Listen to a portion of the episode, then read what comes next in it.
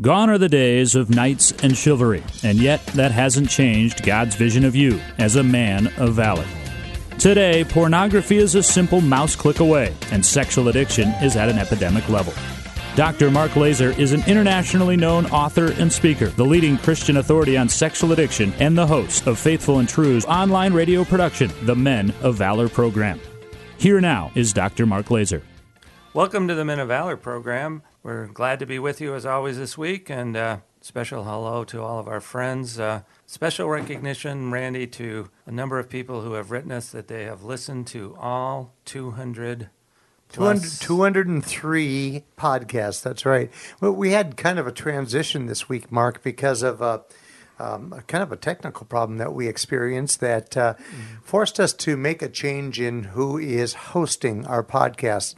I guess it is quite unusual and out of the ordinary uh, that uh, anyone would attempt to archive 203 podcasts. Evidently, there's generally not that much storage on Right, uh, some of these host sites. So Well, uh, and it and the more that you attempt to store, the more complicated it gets.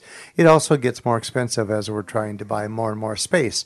Uh, that being said, um, we have a new podcast host, uh, which is called SoundCloud. But if you go to faithfulandtrue.com and in the menu click on MOV Podcasts, uh, it's going to bring you to our new show page, and there you will see the um, the podcast from 2016. I think currently we have like 33 shows available. So we're going to be unable to offer all of the previous shows, but fear not, we have many of those shows available to you in either an MP3 download product or a hard CD product uh, by going to our uh, online bookstore at faithfulandtrue.com and and check that out. The uh, the downloadable MP3 files are under e products, and the CDs, of course, would be under CDs. We got a very nice request this week uh, from one of our regular guys, uh, lives down in Florida. And uh, you'll recall when you and I uh, last Right. December were down in Miami, and we uh, were host- they were hosting us uh, for the men uh, for the Fight of Your Life event, and we had a terrific group of guys that drove all the way from was it Orlando, Orlando. or Tampa or you No, know it was Orlando, I yeah, think, uh, and they drove all the way from Orlando down to Miami uh, to attend the event, which was just outstanding. They've made their request. Uh, their group is using the Life Recovery Guide for Men uh, as a group um, leading vehicle. Yeah, right. And uh, they said, We're about to start the study on the Nehemiah principles. And they would just love it if we would do a series of shows based on these principles. That is right, and uh, I was just thinking about that. I mean, to drive from Orlando to Miami, you have to go through the swamp. That's The- right. The Everglades, that is, Yeah. and uh, uh, I make it sound worse than it is, but uh, it's uh, kind of barren country there, and so we were kind of impressed that uh, they got up early enough, I think it was, to drive down that morning, which means they were probably driving in the middle of the night. Do you recall the weather that day? Yeah, the weather was awful. It was a we were having a series of fight of your life events in uh, monsoon. Torrential Uh, downpours that we had the same thing the following month in Houston. Houston, in Houston. Yep. right? And we were lucky both times to uh, Get away with our get, lives. Get away with our lives. I remember those rides to the airport. Uh, but uh, so um, there's a, a bit of an explanation here because I know that uh, many of our listeners will be familiar with my book, The Seven Principles of Highly Accountable Men, and uh, there's a earlier history to my teaching of the book of Nehemiah, and that is that when I first started looking at Nehemiah and teaching this, I actually came up with 18 principles. And when it came time to do a book uh, about it, the uh, publisher, the editors were um, thinking that uh, dumbing it down to or narrowing it down to seven would, first of all, be a good thing for the title because they claim that anything with um, seven on the title uh, is likely to sell more books. And I do remember that. Uh, you know, while on the one hand that's possible to do, it does miss some of the other things that can be gleaned from basically Nehemiah uh, chapters 1 through 6. So, by special request, and because there are groups like theirs in Orlando that uh, are working through the Life Guide and they do have at the end of the life guide these 18 principles, it would give us a, a kind of a forum and a vehicle to uh, get into that material. And we always appreciate the input from our listeners. We're, we're, we're constantly being amazed and inspired when we're hearing receiving emails at info at faithfulandtrue.com in which we're being told that a group is listening to the podcast, right. have listened to 200 plus of the podcast.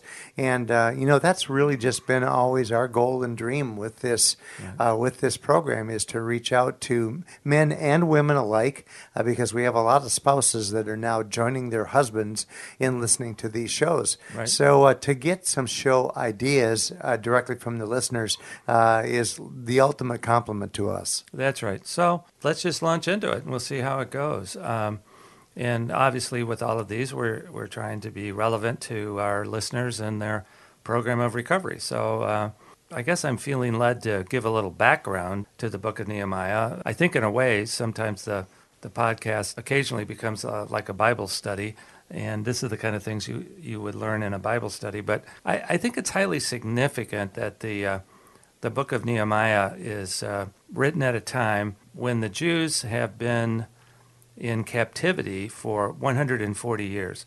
The book of Nehemiah takes place in roughly uh, 545 BC. In 685 BC, uh, which is 140 years earlier, you know, when I when I get to BC, you know, you always have to remember that the higher numbers are earlier times. That was when the uh, Babylonian Empire, which was in power in the Middle East in those days, had laid siege to Jerusalem for 20 years. It started in 605 BC, and uh, the wall of uh, Jerusalem had prevented them from gaining access to the city, and this siege had taken place for, for 20 years. And when you think about that, that's quite a long, significant period of time to be under attack. To be under constant attack.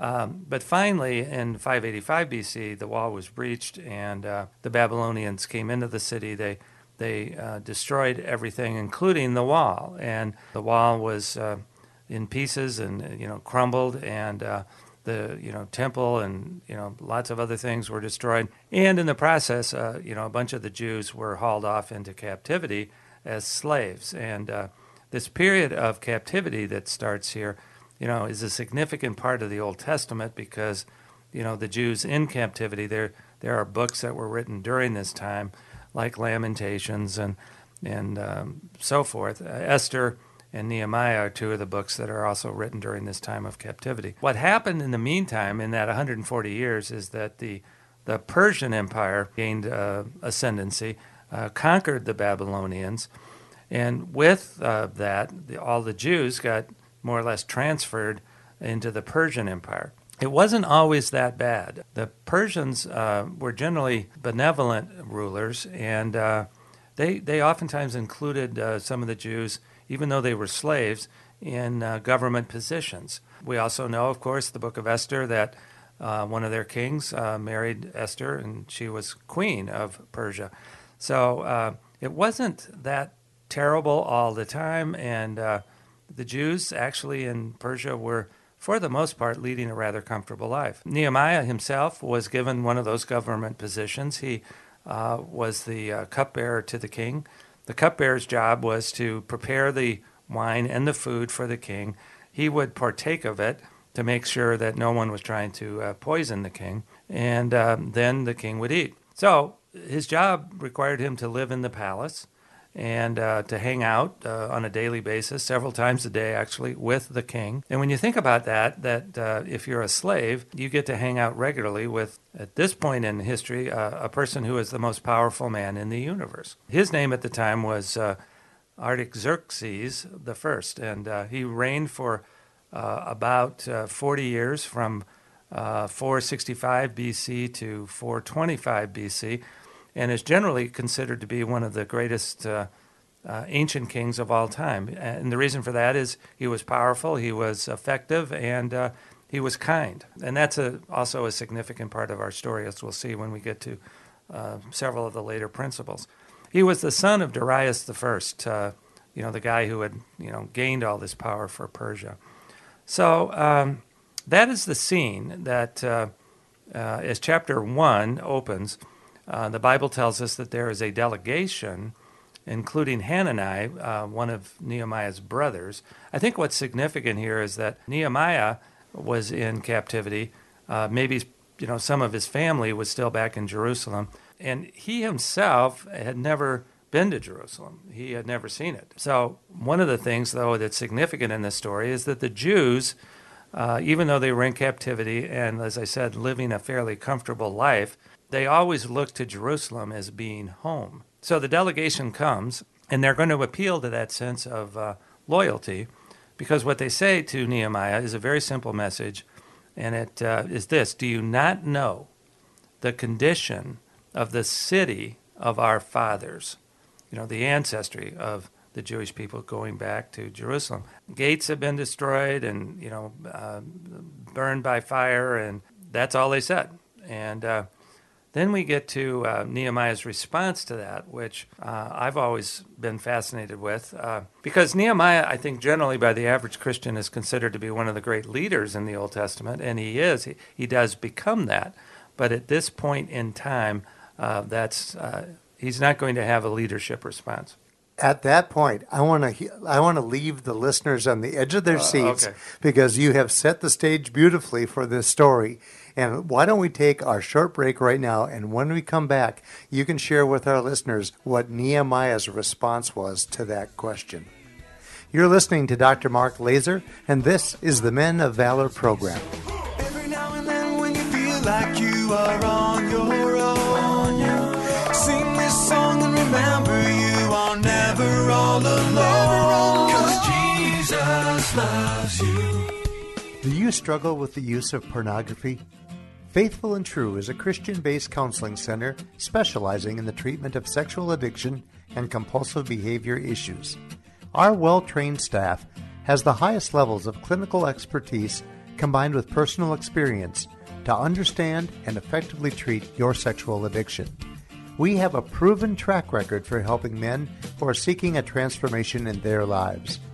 Our Men of Valor three day intensive workshops, led by Dr. Mark Laaser and Dr. Greg Miller, are the most effective and affordable treatment program in the country. Our workshop alumni rate our workshops as life changing.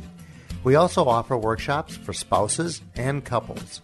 If you're ready to make a change in your life and are seeking a treatment program provided by the top Christian experts in the sexual addiction field, visit us today at faithfulandtrue.com to learn more.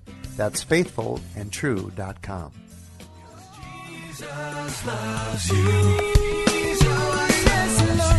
Yes, yes, Jesus loves me. Yes, Jesus loves me.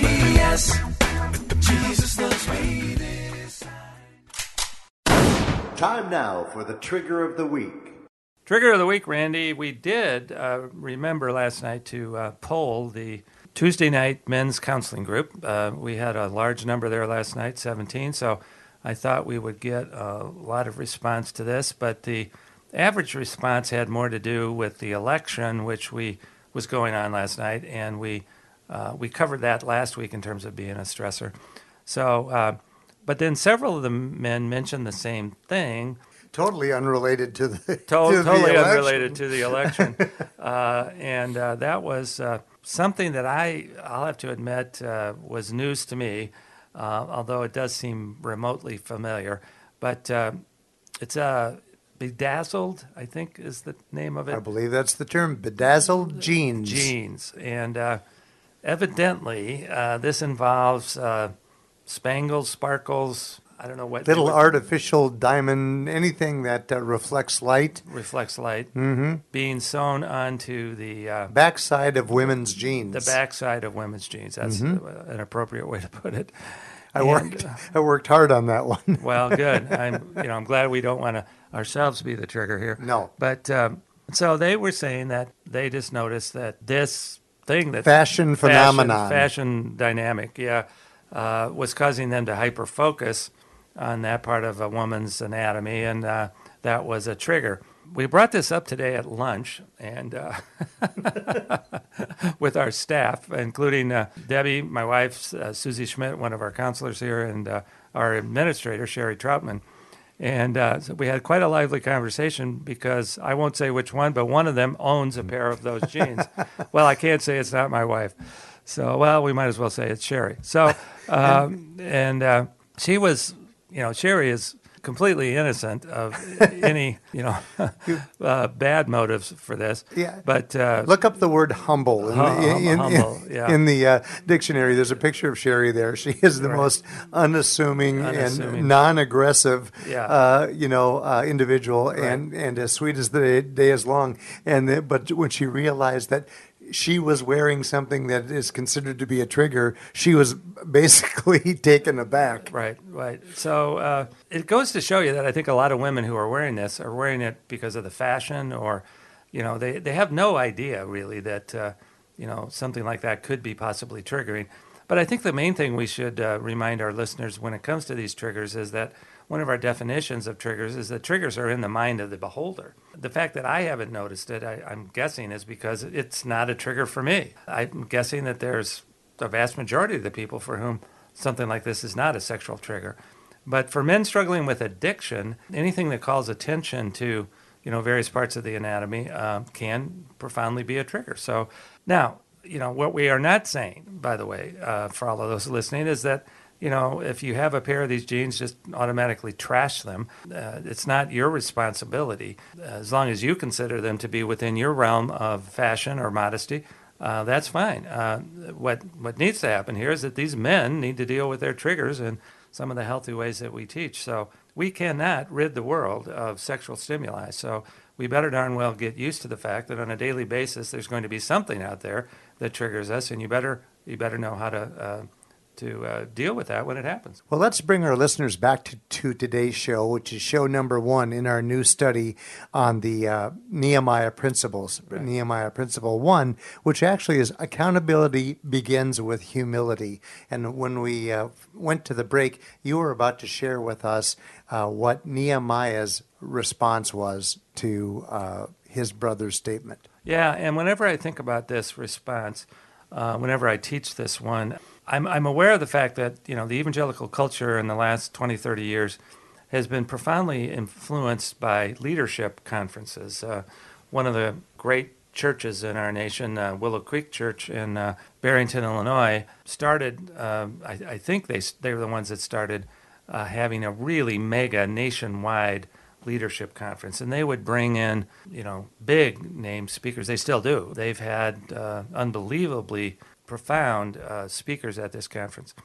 Debbie and I um attended it one year, and uh, uh, I was I walked out of there. You know, I was full of adrenaline. Uh, I was uh, ready to lead something. I you know was full of new visions. Uh, uh, I mean, it was really inspiring. They they would divide the audience into states, and we sat in, of course, in the Minnesota section, and we sat right behind, at that time, the governor of our state, uh, uh, Tim Pawlenty, who is a uh, profound Christian, and, and his and his very lovely wife, who was a judge, um, and it was just a totally impressive thing. And and uh, you come out of those conferences, you want to lead something. And I I look at this passage in Nehemiah and said, you know, he'd obviously not been to a leadership conference because, you know, these the, the, these guys, what were they saying? You know, the the delegation from Jerusalem, they were saying, do something about this. You know, for 140 years, the Jews have been frustrated. I mean, they've they've made attempts to rebuild the city without success. The enemies, as we'll see, around Jerusalem continually thwarted all the efforts to rebuild the city. They were desperate. They were frustrated. They were feeling uh, powerless. And they knew Nehemiah had access to the most powerful man in the universe. And they were saying, do something, lead us, you know, figure out a strategy here. And what you know, you'd like to think, I suppose, those of us that have this leadership training, he would have stood up and been incensed and angry and said, I'm going to talk to the king like right now. We're going to get something done. And that's not at all what happens. Uh, verse 4, I think it is, of uh, chapter 1 says, When I heard that news, for days I sat down and wept. Now, we'll see in some of the later principles uh, that it's a very long period of mourning. It's actually a nine month period of time before anything uh, happens again in this story. So he is sad for a very long time. He is disconsolate. He is perhaps despairing and depressed. And uh, that leads us to our first principle of accountability. And uh, Because what you realize at this point is that based on Nehemiah's own internal uh, strength and awareness, nothing was going to happen. He was just crying. He was just sad. And at some point here, though, and we'll see this in principle two, he is going to pray. And uh, we might as well, you know, just mention principle two because principle one, when you recognize your own powerlessness, when you recognize your own brokenness, when you recognize your own sadness, I think that's when we realize that we're going to need some help. You, fi- you find your humility in your sadness. that's right. That's right. I was just thinking, Randy, that last night we had a, a man in uh, our counseling group that was just so completely despairing of his um, marriage. He went on and on and on about some of the dynamics that, despite some counseling and so forth, have just not changed over the last several years. He was angry, he was upset, he was uh, desperate. And in many ways, he just needed to be heard by his community about how uh, desperate he was. And I know, you know, these are times when uh, the group looks to me, you know, and they, they want me to say something wise. Well, you know, here's the steps you can take to um, heal your marriage. You know, here's step one, two, and three. And I'll be honest, I when I was listening to him, and I, I actually know the situation, I know his wife, I felt powerless too.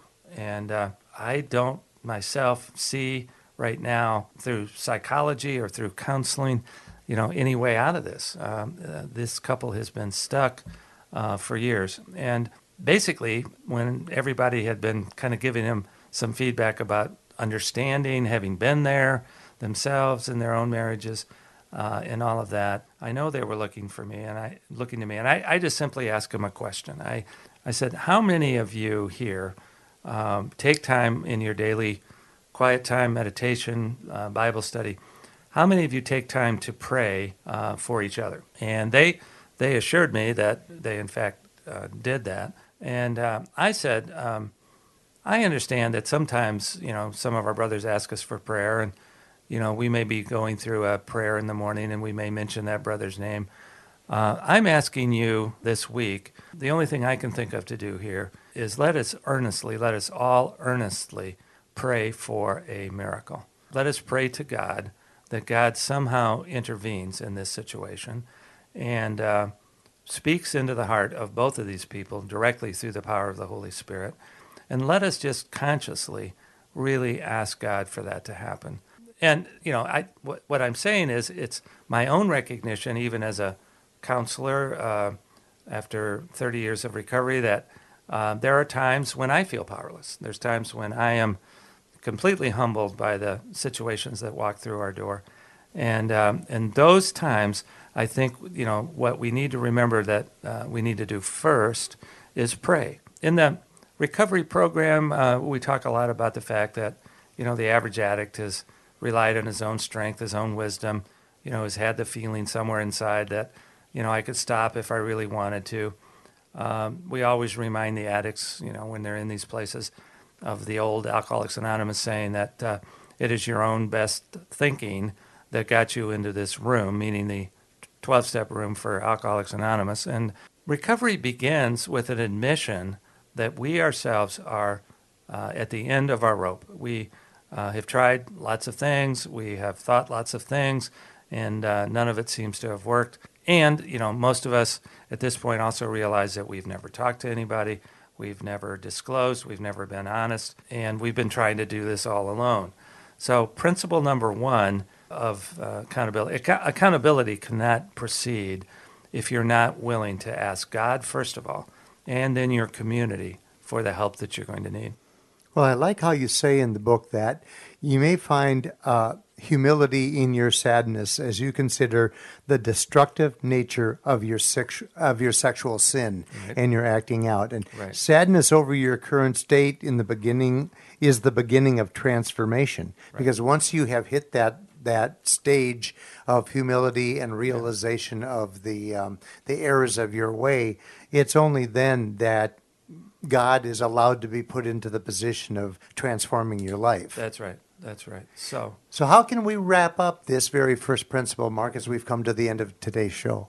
Well, I think it's an encouragement to all of our listeners um, that it really is um a source of your own courage to admit how powerless you are.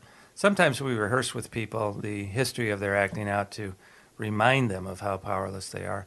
I myself experience that this is an act of surrender, and anytime we surrender to God, uh, a, a, mighty sense of peace is going to descend upon us. When we know we are out of control, God is still on his throne, and he is watching out for us. That is the peace that we all seek, and it only comes through an admission of our own weakness.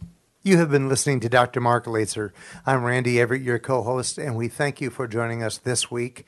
Uh, we hope that this new series will be a blessing for you as we attempt uh, to uh, guide you through these 18 principles of Nehemiah. We hope that this coming week will be a week for you that will be filled with the realization of the sins that we have all, uh, in one way or another, uh, acted uh, or performed, and that God uh, in his mighty wisdom and forgiveness, will uh, cleanse our heart of our sins. Until we join you next week, have a week filled with many blessings and great vision. You've been listening to the Men of Valor program with Dr. Mark Laaser. For information about this program or to learn more about Faithful and True, visit us at faithfulandtrue.com. That's faithfulandtrue.com.